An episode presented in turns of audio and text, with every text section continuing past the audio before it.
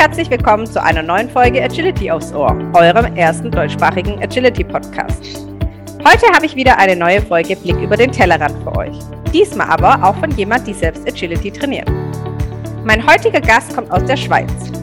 Sie hat vor gut 20 Jahren mit Agility begonnen, damals noch mit einem Leasinghund, bis dann der eigene kam. Sie hat an verschiedenen Agility-Wettkämpfen teilgenommen und diverse Seminare besucht bei namhaften Agility-Cracks aus der Schweiz. Sie war circa sechs Jahre lang selber Blausch-Agility-Trainerin auf einem Hundeplatz im Laufental, gab da später auch NADAC-Trainings und Seminare, nachdem sie die NADAC-Trainerausbildung absolviert hatte. 2018 beendete sie die Tier-Shiatsu-Ausbildung und begann im Frühjahr 2018 die Ausbildung zur Hundephysiotherapeutin, welche sie im Herbst 2021 erfolgreich abgeschlossen hatte. Seit 2019 ist sie auch noch Dog Bootcamp Trainerin. Mittlerweile hat sie zwei Hunde, beides Border Collies, welche beide im Agility ausgebildet worden sind. Flame ist bereits länger im Ruhestand mit ihren 15 Jahren und 4 Monaten. Die siebenjährige Nala hat auch Agility gemacht, ging jedoch nie an den Start.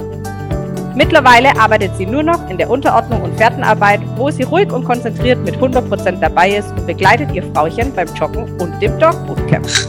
Den Rest über sich und vor allem, was ein Dog Bootcamp ist, darf sie selbst erzählen. Und somit sage ich herzlich willkommen, Pamela Passanda. Hallo Miriam, vielen Dank, dass ich dabei sein darf. Ja, hallo Pam, schön, dass du überhaupt dabei bist und Ja gesagt hast. Ja, doch, es war ähm, recht überraschend, aber habe mich riesig über die Anfrage gefreut. Und ja, freue mich drauf, was noch folgt. Ja, wir sind sehr gespannt, was du uns heute natürlich erzählst. Aber um da erstmal ein bisschen einzusteigen, wie ist denn damals die Liebe zu Hunden bei dir entstanden?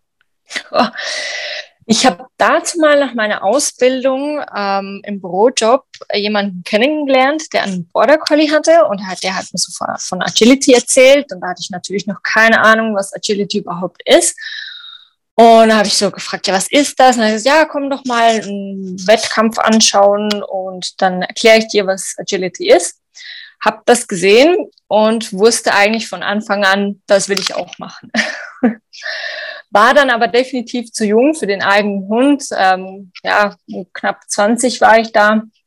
Und dann ja, ging die Suche los, wie kann ich das realisieren ohne einen, einen eigenen Hund. Und dann hat der Kollege mir gesagt, ja, weißt du was, wenn du Bock hast und mein Hund mit dir trainiert, dann lass uns doch mal so versuchen. Und dann habe ich dann mal ein Training angefangen und es ging wirklich super. Das war ein typischer Frauenhund, nennt man das. Also da ist bei, der ist bei mir tatsächlich besser gelaufen wie bei ihm. Und so ist die Liebe eigentlich entstanden zu Agility.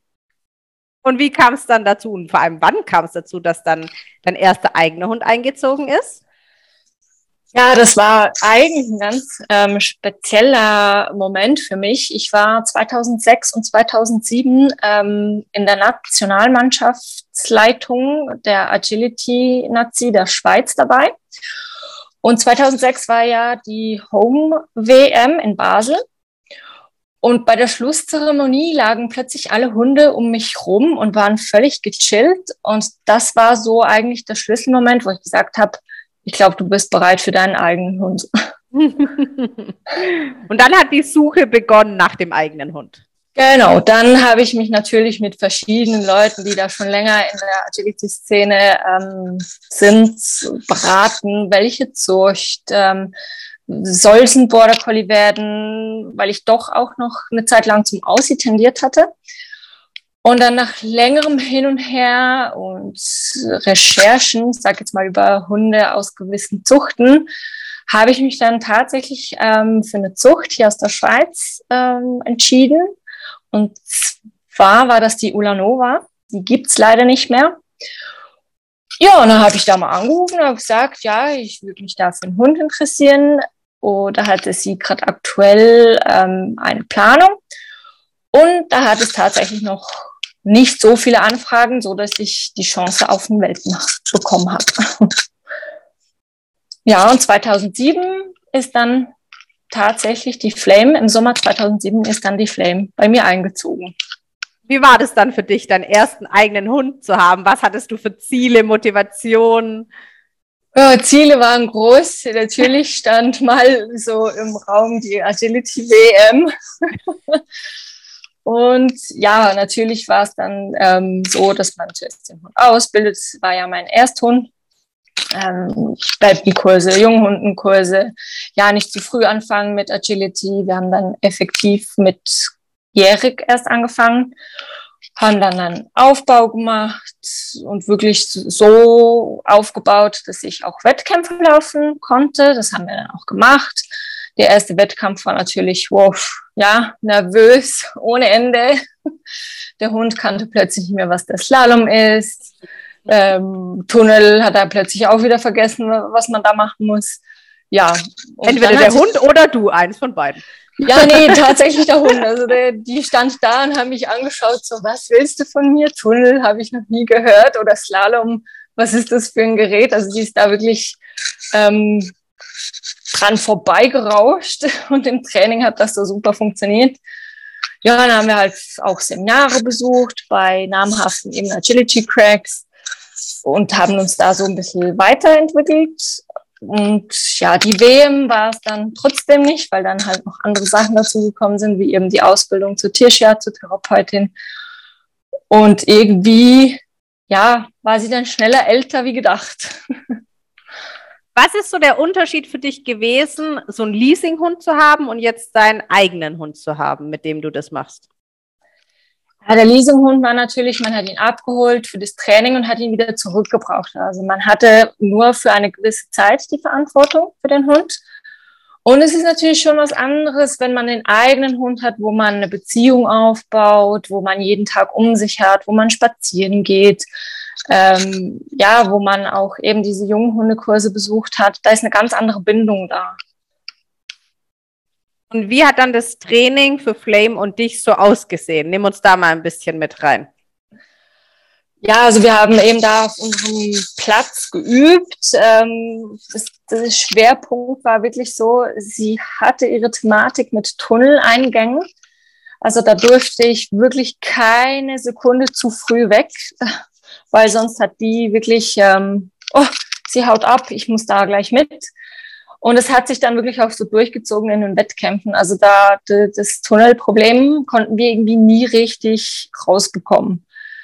Und wir haben alles Mögliche versucht, wirklich mit ich bleib stehen, bis sie eigentlich wieder aus einem anderen Tunnelloch rauskam, mit Balli reinschmeißen, mit auf der anderen Seite ruft jemand ähm, wir haben es eigentlich nie zu 100 Prozent wegbekommen. Also es war dann in den Wettkämpfen war es immer so eine Joker-Frage, macht sie es, macht sie es nicht? Geht sie ohne mich? Geht sie, ähm, ja, kommt sie wieder raus? Also ja, es war wirklich so eine Thematik, die wir nie rausbekommen haben. Der Rest, den hat sie wirklich super gemacht. Ähm, sie hat super gearbeitet, war schnell unterwegs. Und wenn es dann mal Fehler gegeben hat, dann lag es an mir und nicht an ihr. Wie leider so oft. ja. Du hast es ja vorher schon angeschnitten, dann kam es ja aber auch dazu, dass du Tierschiatsu-Trainerausbildung ähm, gemacht hast. Erstmal, nimm vielleicht uns alle da ein bisschen mit. Was ist das? Was macht man da? Und wie bist du dazu gekommen, überhaupt das zu machen? Also irgendwie habe ich dann mal angefangen zu merken, ja, der Bürojob ist, ist nett, ähm, aber ich will da irgendwie was mit Tieren machen. Ähm, und dann kam so die Frage Tierschiatsu oder Hundephysio und dann kam ich so irgendwie auf die Tierschiatsu. Das Tierschiatsu muss man sich so vorstellen, es gibt so Energiebahnen, ähm, die auch bei uns im Körper sind, die Meridianen so genannt, wo mit Organen zusammenhängen und da schaut man auch bei den Hunden oder Katzen oder Pferden, hatten wir auch, ähm, wo gibt's da eine Blockade und die tut man dann eigentlich mit diesem Shiatsu wieder in Fluss bringen, dass, dass, all, dass das ganze System wieder im Fluss ist. Ja, und das kann man wirklich bei, bei Hunden, bei Katzen, bei Pferden, genauso wie bei Menschen. Also es gibt tatsächlich auch Shiatsu für Menschen. Hab dann aber schnell gemerkt, dass das Shiatsu so, äh, die Leute können es nicht greifen. Und bin dann tatsächlich nochmal drauf angesprochen worden von jemandem und hat gesagt, ja, ich würde dich irgendwie noch als Physio sehen. Und habe dann nach der Ausbildung vom Tierschiatsu tatsächlich nochmal mit der Hundephysio angefangen. Lass uns noch kurz einmal beim Tierschiatsu bleiben. Ich komme jetzt mit meinem Hund zu dir. Wie läuft das Ganze ab? Was machst du da? Wie findest du vielleicht diese Fehler in diesen Energielinien und wie behandelst du dann?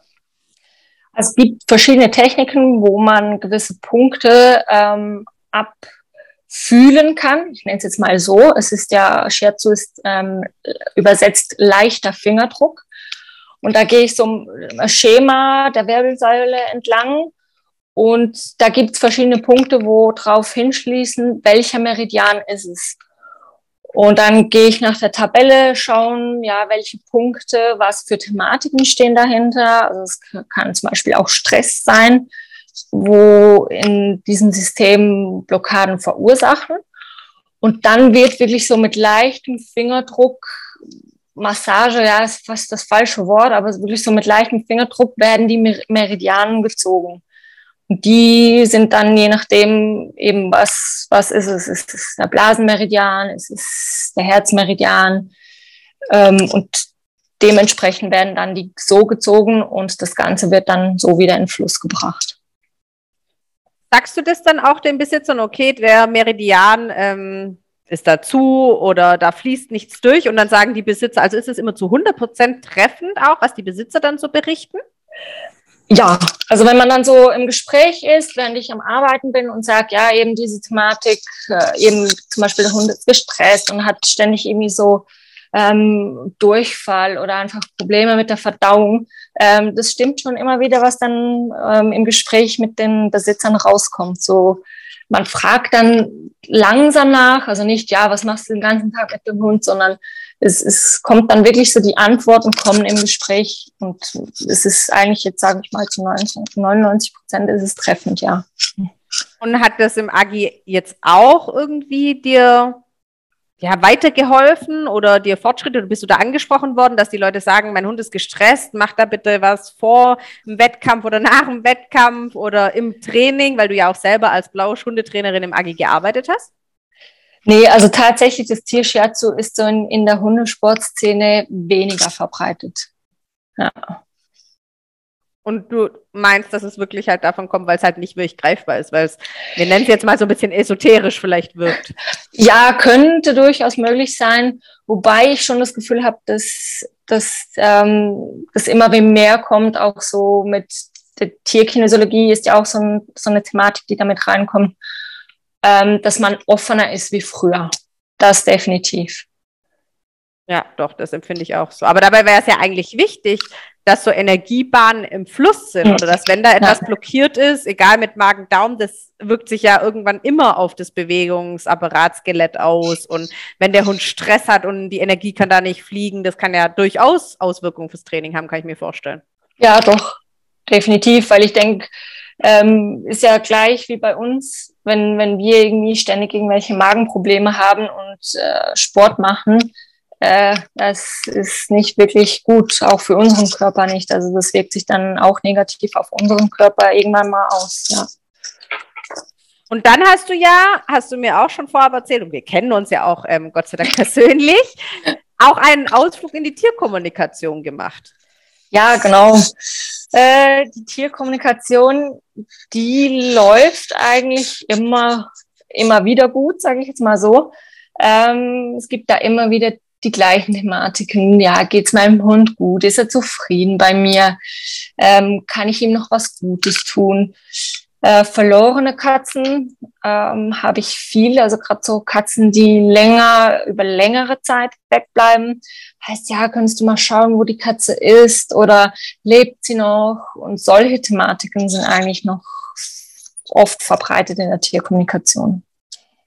Hat dir die Tierkommunikation für deine Hunde im Agi etwas gebracht, dass du die da besser verstehst oder im Alltag oder so? Ähm, meine eigenen Hunde habe ich tatsächlich nie, also ich spreche mit den Hunden von mir nie, weil ich da zu nah bin. Also da fängt man gerne an, rein zu interpretieren, weil man die Hunde ja kennt. Äh, man hat die so viel um sich rum, dass man dann das lieber auswärts gibt, ja. Okay, auch sehr interessant. Ja. ja. Aber das hast du dann doch aus, durchaus mal gemacht, dass du jemand anderen Kollegen gefragt hast, ja. ob die mal deine Hunde befragen. Ja, definitiv. Das war bei Flame, da hatte ich die Nala noch nicht. die hat mir plötzlich ähm, angefangen, zu Hause zu markieren. Und die war wirklich schon sauber, also die war zwei oder drei sogar. Und ich stand da wirklich an, also ich war beim Tierarzt, man hat Kontrollen gemacht, ob es irgendwas Organisches ist, ob sie eine Blasenentzündung hat, äh, Blutabnahme und alles, war alles unauffällig. Und da dachte ich, ja, hm, ich kenne es ja selber von der Tierkommunikation her. Ich frage jetzt mal jemanden, ob der da mal reinfühlen, reinhören kann, was sie zu sagen hat, was das Thema ist, wieso sie das wieder plötzlich macht. Und es war für mich selber, wo Tierkommunikation macht, ein recht krasses Erlebnis. Also bei ihr war es die Thematik, dass alles zu stressig war. Also das Morgenritual war ihr zu stressig und deshalb hat sie sich eigentlich so bemerkbar machen wollen.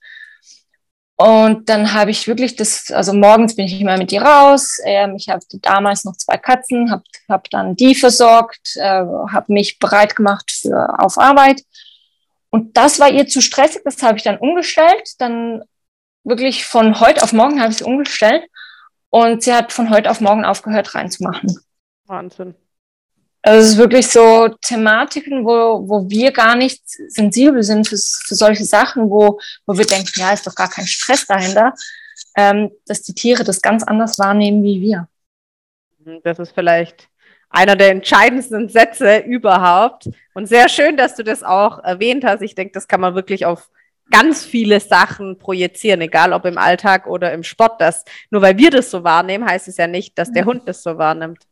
Ja, und gerade unsere Tiere sind so sensibel, sensibel auf solche Sachen. Da, ja, also gut drauf hören, wenn ein Hund oder ein Tier sowas sagt, genau. Ja, oder einfach dann, es gibt ja, denke ich, immer mittlerweile so viel Profis in jedem Gebiet. Da kann man doch dann einfach mal fragen. Wie gesagt, klar, tierärztlich alles mal durchchecken, aber wenn es das halt nicht ist, dann kann man mal zum Hundephysio gehen, ob es was vom Bewegungsapparat ist, ist ein Nerv eingeklemmt, ähm, irgendwas blockiert, okay, und dann weiterdenken, Tierkommunikation und nicht vielleicht nur dieses engstirnige, okay, das ist jetzt eine Verhaltensauffälligkeit oder der will mich damit ärgern oder das muss jetzt was Organisches sein, sondern einfach, es gibt ja, wir haben ja mittlerweile Gott sei Dank diese Möglichkeiten, dass alles, was um Tier herum ist, ist ja so breit gefächert und gibt so viele Profis, einfach auch mal da vielleicht offener für sowas sein. Oh ja, und eben das Tier ganzheitlich sehen, eben nicht nur ähm, Tierarzt oder Physio oder Kinesiologie, da habe ich schon selber so tolle Sachen erleben dürfen. Ähm, die Homöopathie ist heute so oft auch schon verbreitet. Ähm, und ich denke, da darf man wirklich auch offener sein und das Tier wirklich ähm, ganzheitlich sehen, ja. Und wenn wir jetzt mal kurz ehrlich sind, wie wird die Tierkommunikation in der Hundesportwelt angenommen? Uh, ich habe da ganz wenig. Also so Hundesportszene sind wenig Anfragen. Es sind wirklich so äh, Privatanfragen eben von entlaufenen Katzen oder ähm, ich sage jetzt mal so Tierschutzhunde. Da habe ich ganz oft ähm, Anfragen für Tierkommunikation weil die gerne wissen würden, wie geht's dem Hund? Ist es okay, ähm, dass man den irgendwie von der Straße geholt hat? Äh, ist ja auch nicht selbstverständlich. Ich meine, ein Hund, der sich das gewöhnt ist, die ganze Zeit auf der Straße zu leben und ja, kann auch Stress sein für solche Hunde. Natürlich sind die meisten, sage ich jetzt mal, dankbar für ein warmes Zuhause und ständig Futter und Liebe und Zuneigung. Aber es ist schon so, also die Sporthundewelt ist da wenig präsent in der Tierkommunikation. Okay.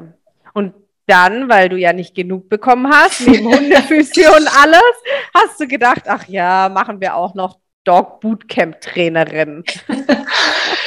Ja, also das Dog Bootcamp, das kam eigentlich so, ähm, dass ich ähm, über meine Hundephysio-Ausbildung die eine Trainerin kennengelernt habe. Und die hatten dann mal so ein Neujahr-Special an einem wunderschönen See bei uns in der Schweiz. Da dachte ich, ja, pff, anstatt zu Hause zu sitzen, gehe ich, gehe ich da mal hin, schau, schau mir das mal an, was das ist. Ist ja ein guter Start ins neue Jahr mit Sport zu beginnen, äh, inklusive Hund. Und das Konzept hat mich wirklich so ähm, ja geflasht, sage ich jetzt mal, einfach, dass man sagen kann, hey, Sport mit Hund draußen. Man muss nicht, man kommt zum Beispiel abends von der Arbeit nach Hause, muss zuerst die Hunde versorgen, geht dann selber nochmal ins Fitnessstudio. Und das ist eigentlich der Gedanke vom Dog Bootcamp. Also man kann das kombinieren, dass man sagt, man geht eine Stunde, anderthalb mit dem Hund Sport machen draußen und hat dann eigentlich sich und den Hund sportlich betätigt. Darüber wollen wir natürlich jetzt eine Weile reden, weil das ja doch noch nicht so bekannt ist. Woher ja. kommt denn das Dog Bootcamp eigentlich? Also das Dog Bootcamp wurde gegründet in der Region Bern von zwei Freundinnen. Ähm, die eine ist äh, Fitnesstrainerin und die andere ist auch Hundephysiotherapeutin und hat eine eigene Hundeschule und die haben das Konzept wirklich so erarbeitet, ähm, dass man das zusammenbringen kann, Fitness mit Hund in der Natur draußen. Wie läuft dann diese Trainerausbildung ab?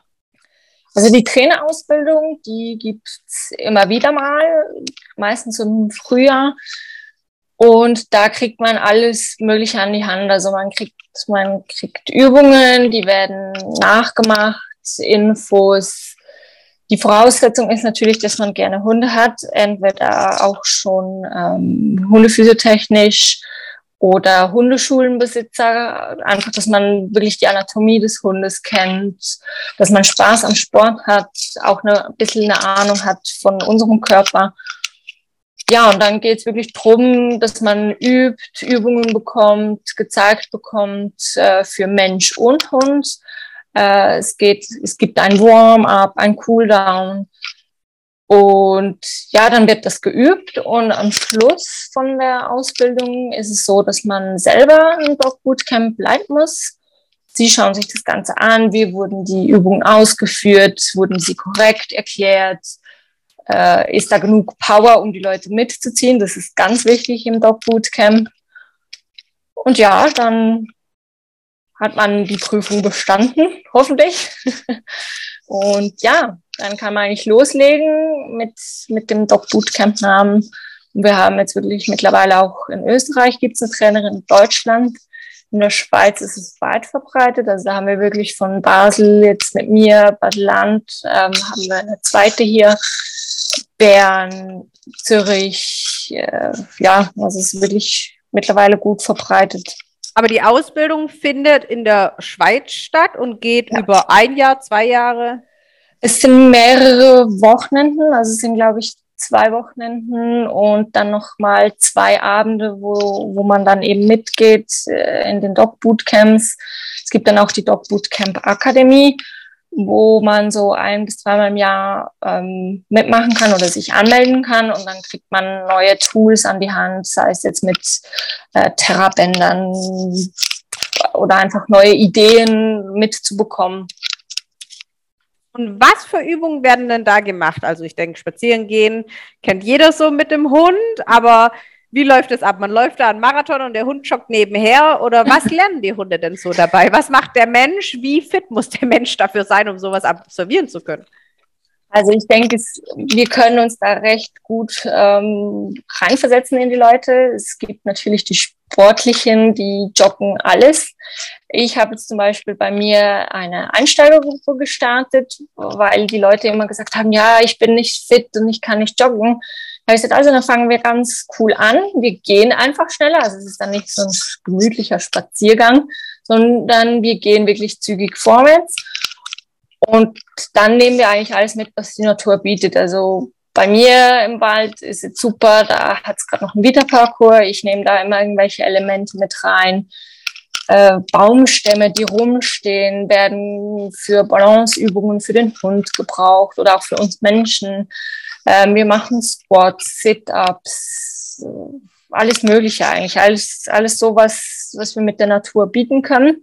Das High-ET-Training ist natürlich auch was ganz, ähm, wie soll ich das nennen, ist ja sehr modern und einfach sehr effektiv, wo man einfach wirklich diese High-Intensity ähm, 30 Sekunden Vollgas gibt, sei es jetzt mit Hampelmännern, sei es mit Knie wirklich so hochziehen, ähm, 30 Sekunden zum Beispiel wirklich äh, so viel Liegestützen zu machen, wie es nur geht. Ja, also da sind wir offen für alles. Und der Hund läuft dann frei neben uns in der Gruppe am Halsband, am Geschirr. Wie läuft das so ein bisschen ab? Nee, die laufen tatsächlich am Zuggeschirr, am Bauchgurt, weil das Ziel ist ja, dass man die Strecken zwischen den Posten, die wir machen, äh, joggend ähm, absolvieren. Und ich denke, gerade in der Brutungszeit ist es ja eh kein Thema, dass die frei rumlaufen. Halsband, wenn die Hunde natürlich wirklich in den Zug gehen, ist das Halsband natürlich kontraproduktiv. Drum sage ich immer, ein gut sitzendes Zuggeschirr und ein Bauchgurt ist da sehr gut.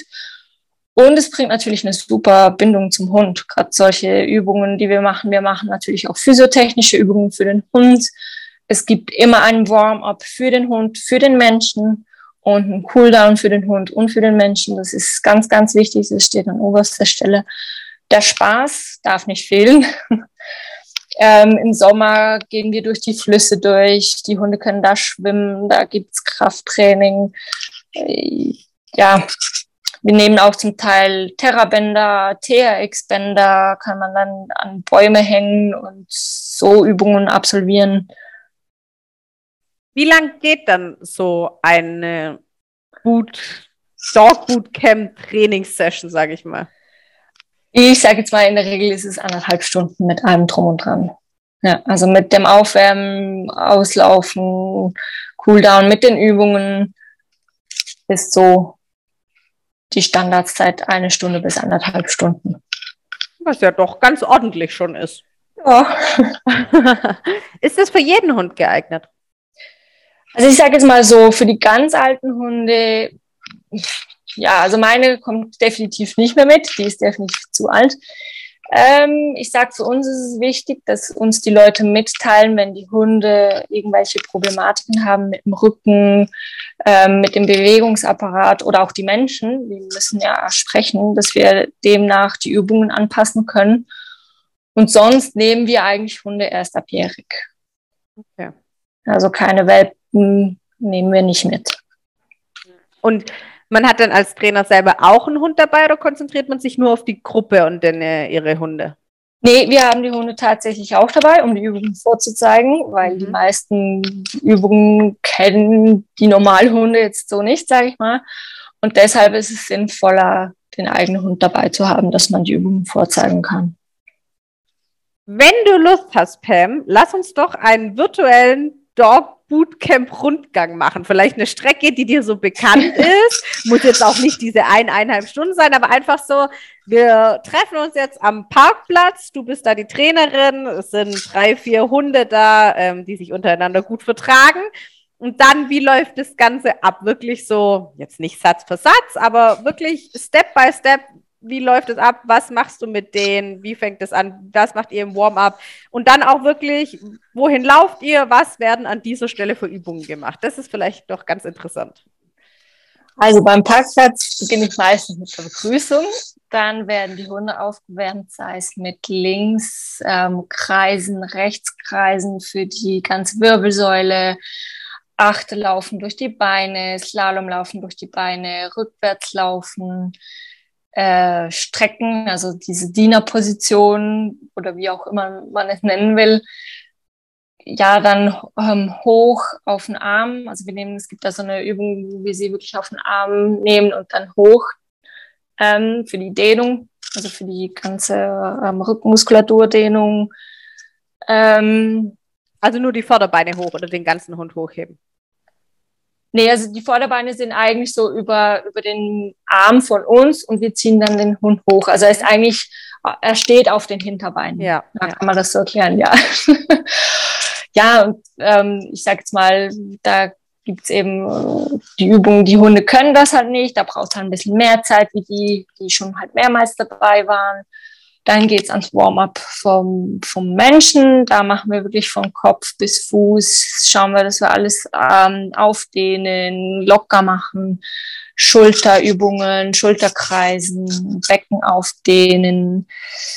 Einfach wirklich diese ganzen Geschichten, dass die Muskulatur wirklich vorbereitet ist für das Dog Bootcamp. Ja, und dann gehen wir eigentlich los. Dann laufen wir auf meine Lieblingsstrecke. Da geht ein bisschen hoch und dann geht's rein in den Wald. Da haben wir meistens unsere Ruhe. und dann kommt der erste Posten, wo also es gibt bei uns im Wald wirklich so tolle Plätze, wo genug Platz ist, wo wir so im Kreis stehen können, wenn auch mehrere Hunde dabei sind. Und dann fange ich zum Beispiel an mit Squats. Dann geht's los. Jeder macht seine zehn Squats. Und die, die schon länger dabei sind, die wissen, dass es nicht nur bei diesen zehn Squats bleibt, sondern dass es dann meistens 20 oder 30 werden. Und dann machen wir meistens noch eine kleine Übung für die Hunde, sei es jetzt, äh, ähm, ja, was haben wir für die Hunde? Zum Beispiel Schubkarren, äh, dass die Vorderbeine auf dem Boden sind und die Hinterläufe nehmen wir. Bei den Anfängern ist es wirklich nur mal dieses Halten von den Hinterläufen, dass der Hund lernt, stabil zu stehen. Für die Fortgeschrittenen, da laufen wir ein paar Schritte.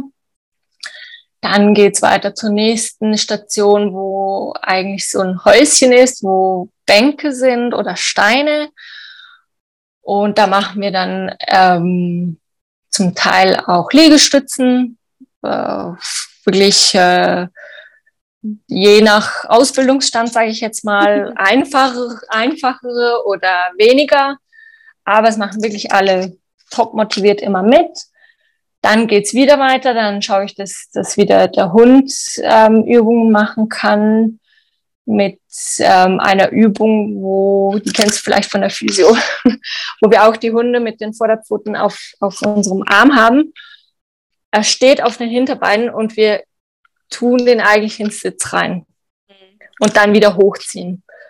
Und das ist natürlich eine super Muskelaufbauübung für, für die Hinterhand. Genau, dann geht's weiter. Dann ist meine Lieblingsstelle, die meisten wissen es schon, für ähm, Bauchmuskeltraining. also da kommt es drauf an, machen wir Sit-ups oder ähm, einfach die Beine in die Luft, Bauch anspannen und wirklich dann 30 Sekunden durchziehen. Gut, ich fange jetzt im Moment mit 10, 20 Sekunden an und erhöhe das dann natürlich eben mir ist wichtig, dass der Spaß auch dabei ist, dass die Leute natürlich ähm, Fun haben.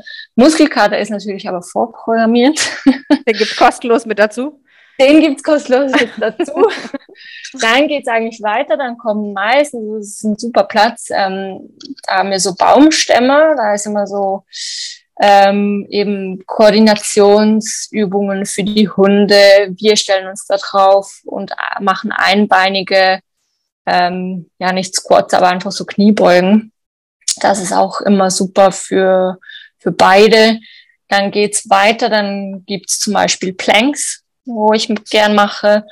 Oder aber, dass man im Plank ist und oder versucht, den Hund unten durchzunehmen mit einem cool. Leckerchen. Also es geht auch recht auf die Bauchmuskulatur. Dann geht's weiter, da gibt's eine coole ähm, Station vom Gitterparcours, wo man so drüber hüpfen muss. Eigentlich so Baumstämme, die am Boden liegen. Und da dürfen die Hunde mal einfach drüber hüpfen. Das finden alle klasse, also auch die Nicht-Agility-Hunde finden das echt super. ja, und dann geht's eigentlich fast schon auf den Schlussspurt zu. Da hat's noch zwei, drei Bänke, wo ich dann je nachdem so Dips mache oder wir machen Ausfallschritte ja, und dann geht's wieder zurück auf den Parkplatz. Dann werden die Hunde ausgelaufen ab einem gewissen Punkt, dass die runterkommen. Und dann dehnen wir noch aus mit, ja, einfach wirklich ausdehnen, ähm, schön alles, dass der Muskelkater nicht ganz so schlimm ist. Aber hauptsächlich, wenn ich das jetzt so richtig verstanden habe, sind es doch Übungen, also entweder macht der Hund und dann also der Mensch macht es mit dem Hund und wenn der Mensch was macht, dann wartet der Hund und nur so einzelne Übungen, wo ich eigentlich mit dem Hund gleichzeitig arbeite. Genau. Das ist eigentlich auch super für die Impulskontrolle für die Hunde, dass die warten müssen, wenn jetzt wir nebendran den Hampelmann machen. Mhm. Das ist wirklich schwierig. Also da hatte ich selber auch Probleme am Anfang mit der Nala. Die dachte, oh, was macht die Party und ist gerade hochgesprungen. Mittlerweile weiß die ja, wenn, wenn die andere da wieder ihre komischen Faxen macht, bleibe ich liegen. ja, also für das eben, es ist auch so diese Alltagssituation, wo wir haben, die Hunde lernen, wirklich in der Gruppe zu sein. Ähm, und eben diese Impulskontrolle, es stärkt die Bindung zum Menschen. Also die Nala weiß immer schon, wenn wir Dog Bootcampen gehen, ist die schon ganz aufgeregt und findet, yeah. Und ja, es macht einfach wirklich Spaß. Wie sportlich muss denn ein Mensch dafür sein, um das alles durchhalten zu können? Wie gesagt, also ich habe jetzt mit einer Einsteigergruppe angefangen. Ich denke, sonst eine, ja, eine gute Grundkondition reicht. Okay, aber das heißt, auch wenn ich jetzt nicht äh, die Topmodel-Figur habe oder ein paar Kilo nee. zu viel oder ich mache jetzt keinen regelmäßigen Sport, kann ich das trotzdem mit dem Hund absolvieren, weil ihr als Trainer da individuell drauf eingeht. Genau, absolut. Und für mich ist natürlich also immer wichtig, dass die Leute auch sagen, eben wenn sie irgendwo Schmerzen haben oder sie wirklich auch an die Grenze kommen, dass die mir das klipp und klar kommunizieren. Ich habe da eine gewisse ähm, Verantwortung für erstens für den Hund und für den Menschen. Aber darum ist es wichtig, dass die Menschen mit mir reden und auch offen sind, was, den, was, was die Gesundheit des Hundes angeht. Ja. Gibt es dann auch irgendwelche Hunde, wo ihr als Trainer sagt, die sind total ungeeignet dafür, das zu machen? Also ich denke jetzt, wenn wenn es jetzt wirklich eine aktive Sportgruppe ist, ist die Frage, wie, ich, ich gehe jetzt mal wirklich auf einen Mops zu mit, mit der kurzen Schnauze, wo eh schon Probleme hat mit dem Atmen, ähm, müsste man natürlich anschauen. Es gibt da natürlich auch gesunde. Prinzipiell nehmen wir alle Hunde. Mhm. Also mir ist einfach wichtig, der Hund muss ähm, ausgewachsen sein. Eben deshalb nehmen wir die Hunde nur abjährig.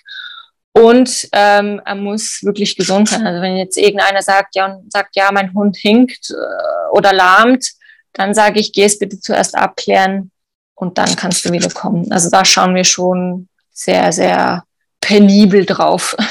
Okay. Und jetzt habe ich aber einen Hund, der wo vielleicht nicht so sozial verträglich mit anderen ist. Klar, ist eine andere Baustelle, bist du auch nicht dafür zuständig, aber heißt es dann, dass ich an so etwas gar nie teilnehmen kann?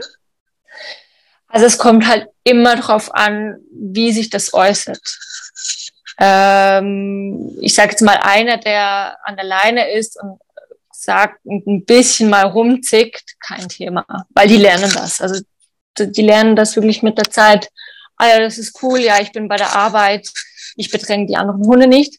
Da ist natürlich auch der Besitzer gefragt, das einschätzen zu können, frisst er jetzt andere Hunde, dann wird es schwierig. Oder ist es wirklich nur ein kurzes Rumzicken am Anfang? Und dann schauen wir natürlich schon, dass wir auch die Distanzen zwischen den Hunden so haben, dass sich ja kein Hund bedrängt fühlt und das auch wirklich für jeden individuell so stimmt. Und das kann ich eigentlich ganzjährig machen oder ist es dann so, wie muss man sich das vorstellen? Kommt man da regelmäßig zu euch ins Training und ihr habt feste Gruppen oder gehe ich da einmal hin, lerne da ein paar Übungen und dann macht das jeder für sich so zu Hause alleine? Nee, also das Ziel ist es schon, dass man da wöchentlich mitkommt. Ähm, eben, wie gesagt, stärkt auch die Gruppendynamik, sage ich jetzt mal. Macht mehr Spaß, wenn es mehr sind. ähm, merkt man auch an den Leuten, die sind ganz anders. Und ja, wir machen das tatsächlich ganzjährig oder bieten es ganzjährlich an. Natürlich, wenn es jetzt irgendwie minus 20 Grad hat dann oder Glatteis, dann geht die äh, Sicherheit vor. Wenn es jetzt über 35 Grad hat, müssen wir auch nicht drüber diskutieren. Das ist mhm. klar, dass wir da wirklich schauen oder das dann halt im Sommer anpassen und sagen, eben ähm, man geht mehr ins Wasser und macht da Übungen rund ums Wasser oder so. Ähm, aber sonst ist es eigentlich ganzjährig, ja. Sehr cool. Habt ihr jetzt vielleicht, ich sage bewusst ihr, vielleicht nicht nur du, sondern auch Kollegen, mit denen du Kontakt hast, Hunde im Sport, die dadurch eine Verbesserung gezeigt haben, dadurch, dass sie regelmäßig im Dog Bootcamp waren, jetzt ganz auch Hundesport übergreifend gedacht, nicht nur Agi? Ja, also ich denke, erstens ist es ähm, für die Muskulatur von einem Hund natürlich super. Dann für die äh, Kondition, was, was ich jetzt in der neuen Sportart mit der Unterordnung Schutzdienst kennengelernt habe wo ich denke, wo ich da auch Hunde kenne, kenne, wo wirklich im Dog Bootcamp sind. Und ich meine, da ist es jetzt gerade mit diesen sechs Revierwänden, da braucht der Hund einfach die Kondition dafür. Und ja, doch, also da gibt sicher Hunde, wo einen Vorteil haben, wenn die natürlich gut bemuskelt sind und diese Kondition haben, sei es jetzt Agility, sei es äh, Unterordnung, sei es Schutzdienst, sei es Obedience. Also ich denke, da ist wirklich ähm, jede Sportart betroffen eigentlich. Was bekommt ihr so für Rückmeldungen von den Hundebesitzern? Das wäre vielleicht noch ganz interessant. Was sagen die zu euch? Was bekommt ihr da so für Feedback? Also die meisten ähm, sagen gerade die ersten, boah, Muskelkater und so. Aber das Tolle ist, dass die das alle so cool finden, dass die immer wieder kommen. Mhm. Also es ist wirklich dieses ähm, Sport draußen in der Natur mit Hund, was will man mehr? Also wie gesagt, jetzt auch während der Corona-Zeit war es natürlich super, ähm, wo all die Fitnesscenter geschlossen waren. Man konnte den Mindestabstand wahren. Man hat da wirklich drauf geschaut, hey, ähm, lasst wirklich genügend Platz. Wir sind draußen in der Natur. Das war natürlich mega cool. Jetzt haben wir vielleicht den einen oder anderen da draußen von den Zuhörern, die haben jetzt tatsächlich Lust bekommen, so da mal reinzuschnuppern. Wie geht man davor? Gibt es irgendwie eine Homepage, wo das dran steht, wo auch die Trainer vielleicht beteiligt sind in Österreich, Schweiz, Deutschland? Oder gibt es da Seminare dafür, wo man mal ein Wochenende reinschnuppern kann? Genau. Also es ist so, ähm, es gibt die Homepage, das wäre die www.docx.ch. Dort gibt's einen Link für das Dog Bootcamp. Da sind wirklich alle Trainer in der Schweiz, Österreich und Deutschland gelistet, wo man das machen kann. Mit Namen, mit Homepage, mit Telefonnummern. Und dann kann man sich wirklich seine Region ähm, aus, raussuchen und sich da mal anmelden für ein Probetraining, mal reinschnuppern. Ähm, und wirklich gesagt, egal was für ein Hund, ob es jetzt ein Couch Potato ist oder ein durchtrainierter Sporthund, bei uns finden alle einen Platz. Sehr schön. Besteht denn auch die Möglichkeit, als Hundebesitzer Dogboot Trainer zu werden? Ja, ähm, die Dogboot Camp Trainer Ausbildung ist meistens, wie gesagt, im Frühjahr. Da muss man ein bisschen auf der Homepage äh, schauen, wann die nächste Trainerausbildung war. Die war dieses Jahr im Frühjahr. Ob es nächstes Jahr was gibt, ja, weiß ich gerade so nicht. Aber ich denke, da gibt es sicher demnächst wieder was. Hey, sehr, sehr cool. Das ist, glaube ich, mal richtig interessant und mal so was ganz anderes, gerade weil es auch in Deutschland noch nicht so verbreitet ist. Jetzt habe ich noch eine eigentlich Abschlussfrage ähm, für dich. Gibt es denn da auch schon irgendwie Turniere oder noch interessanter sind vielleicht da auch Turniere, Wettkämpfe, wo man sich irgendwie messen kann oder darauf hinarbeiten kann, geplant? Das denke ich jetzt so nicht. Wäre aber eine gute Idee. ich möchte dann äh, Anteile dafür haben, natürlich. Weil es hört sich ja doch ein bisschen so an, kennt vielleicht auch die eine oder andere so Tough Hunter, Camp Cane, Strong ja. Dog oder ähm, so ähnlich. Ist ja auch viel Natur mit einem sportlichen Aspekt, mit Hindernissen. Und es geht ja schon so ein bisschen in die Richtung, nur halt vielleicht etwas gezielter mit dem wo man Ziel verfolgt mit Muskelaufbau, Koordination, ja. solche Sachen. Ja. Also es gibt ja in der Schweiz eins, ähm, aber das wurde jetzt halt durch Corona auch länger jetzt nicht mehr gemacht und ich denke, das ist eigentlich so das Ähnliche wie das Run äh, und all die Geschichten, die es da gibt. Ja. Okay, sehr cool. Wir haben ja am Schluss immer die kurzen Fragen, kurzen Antworten. Kennst du ja bestimmt schon von ja. Folgen. Natürlich etwas abgeändert für dich. Dog Bootcamp bedeutet für mich Spaß und Sport mit meiner Hündin. Meine Hunde sind für mich alles. Dog Bootcamp wird sich in den nächsten fünf Jahren deutlich äh, etablieren in der Schweiz. und was ich jedem Hundefreund mit auf den Weg geben möchte. Liebt eure Hunde, sie, sie geben euch euer ganzes Leben. Sehr schön. Pam.